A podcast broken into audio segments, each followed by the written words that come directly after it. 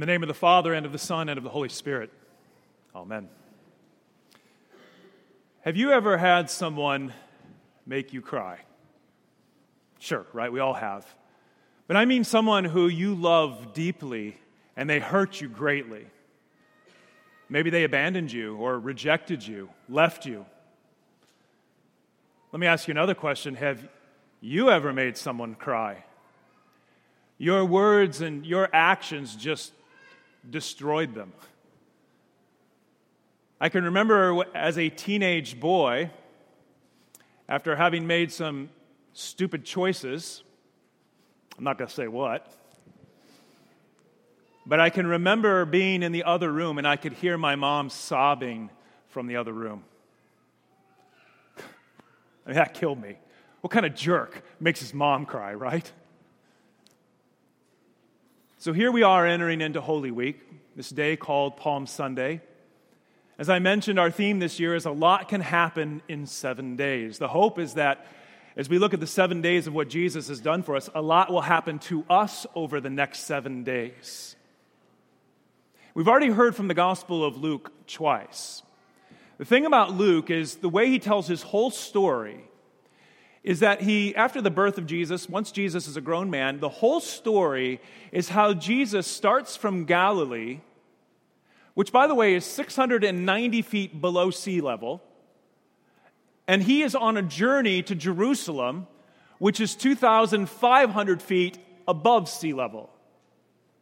In other words, the entire story, according to Luke, is an ascent of Jesus from Galilee up to Jerusalem. And it brings us to today, what we're celebrating. Today, the first of these seven days, is what we'd call Coronation Day, right?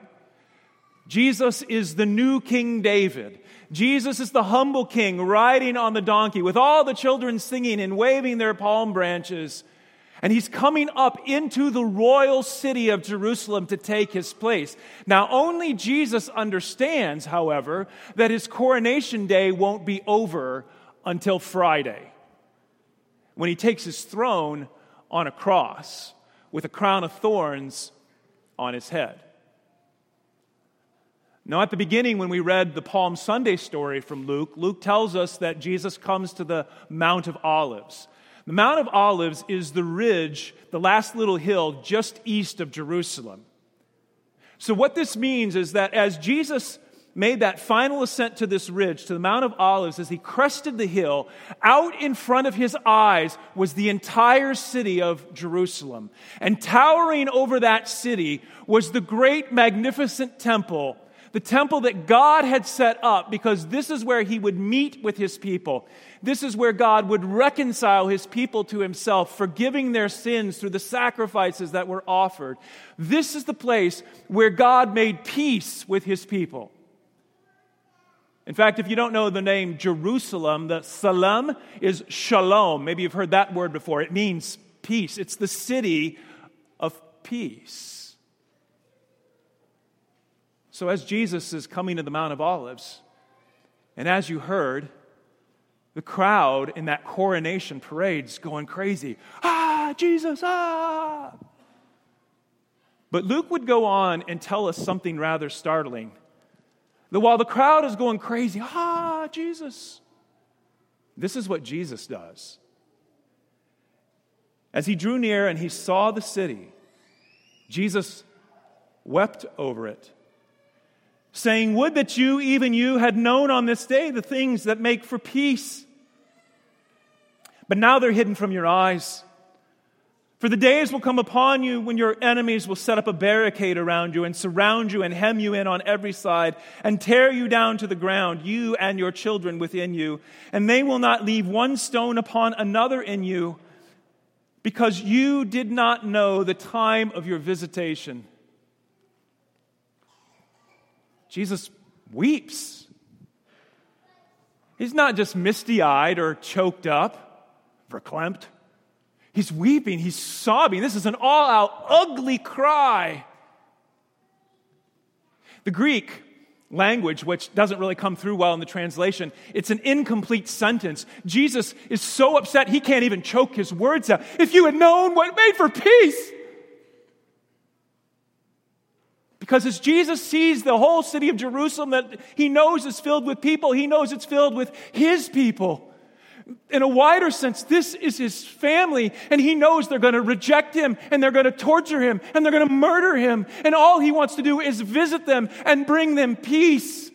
But they don't want his peace so they won't get his peace. And what he forecasts is that 40 years later, the Romans will come and they will absolutely, murderously decimate the entire city and they will tear down that temple. And if you know the history, it's still gone, it's never been rebuilt. Jesus comes and he wants to offer peace. If I was him, my attitude would be you're going to get what's coming to you. No, not Jesus. He weeps and he cries because they don't recognize God is visiting them and is offering them peace. And the real question for all of us this morning is do we? Do you? Do you recognize God wants to visit you and offer to you peace? And we got to get now to the heart of the problem of our sin.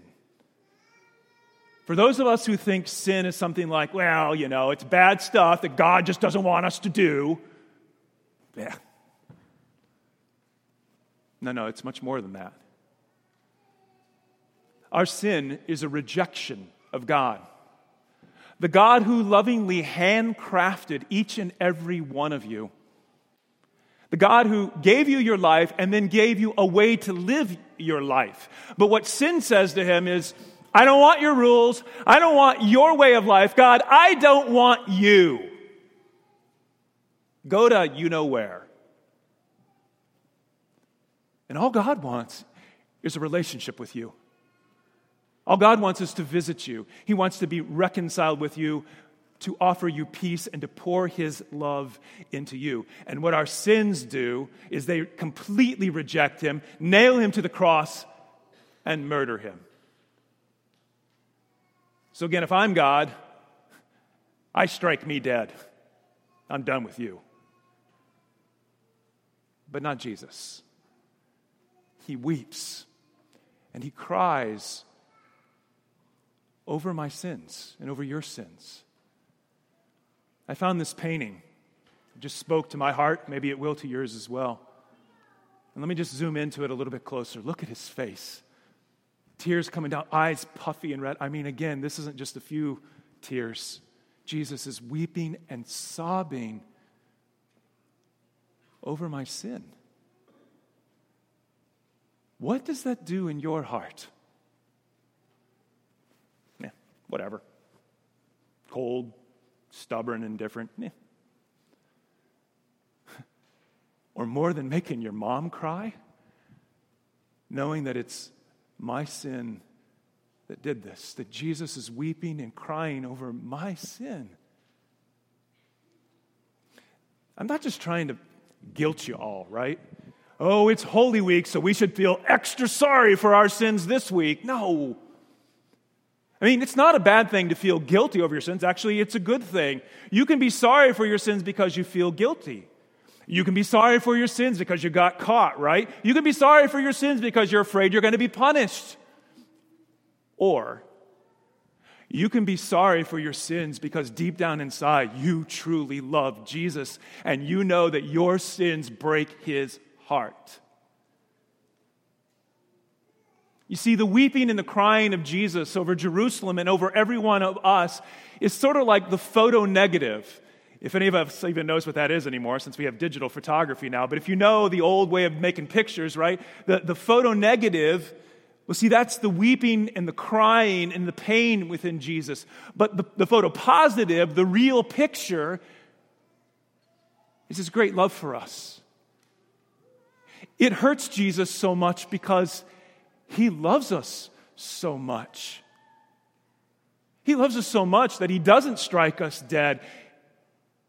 He would rather weep over us and cry over us and die for us. There is a reason why, when we gather here every week for worship, why we sing, and we're going to do it in just a moment, the same song they sang on Palm Sunday. It comes from Psalm 118 in the Old Testament. Blessed is he who comes in the name of the Lord. Do you know why? Because just as that humble king entered into the holy city of Jerusalem on Palm Sunday, that same humble king is going to enter into our midst in simple bread and wine. He's going to visit us, and he's going to offer us his peace. And now we enter into this holiest of weeks. A lot can happen in seven days. What we are going to do as a community of faith, as the Trinity family, and all of you here today, you are our Trinity family. What we are going to do is revisit everything that Jesus did for us in this week and his death and his resurrection. But as we do that, and as we listen to that story again, you know what? It's actually Jesus coming to visit us, Jesus coming to offer us his peace. I am pleading with you. Please come and be a part of what makes for your peace. Do you have peace? Do you even know what makes for your peace? Or are you always looking for it and then you wonder why you can't seem to find it? Don't you think it has something to do with the God who made you and who wants nothing else but to have a relationship with you? That's why he comes to visit us. That's why he comes this week.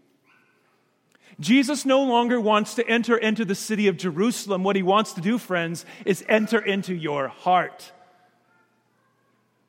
So today, may his coronation day be in your heart. In the name of the Father, and of the Son, and of the Holy Spirit. Amen.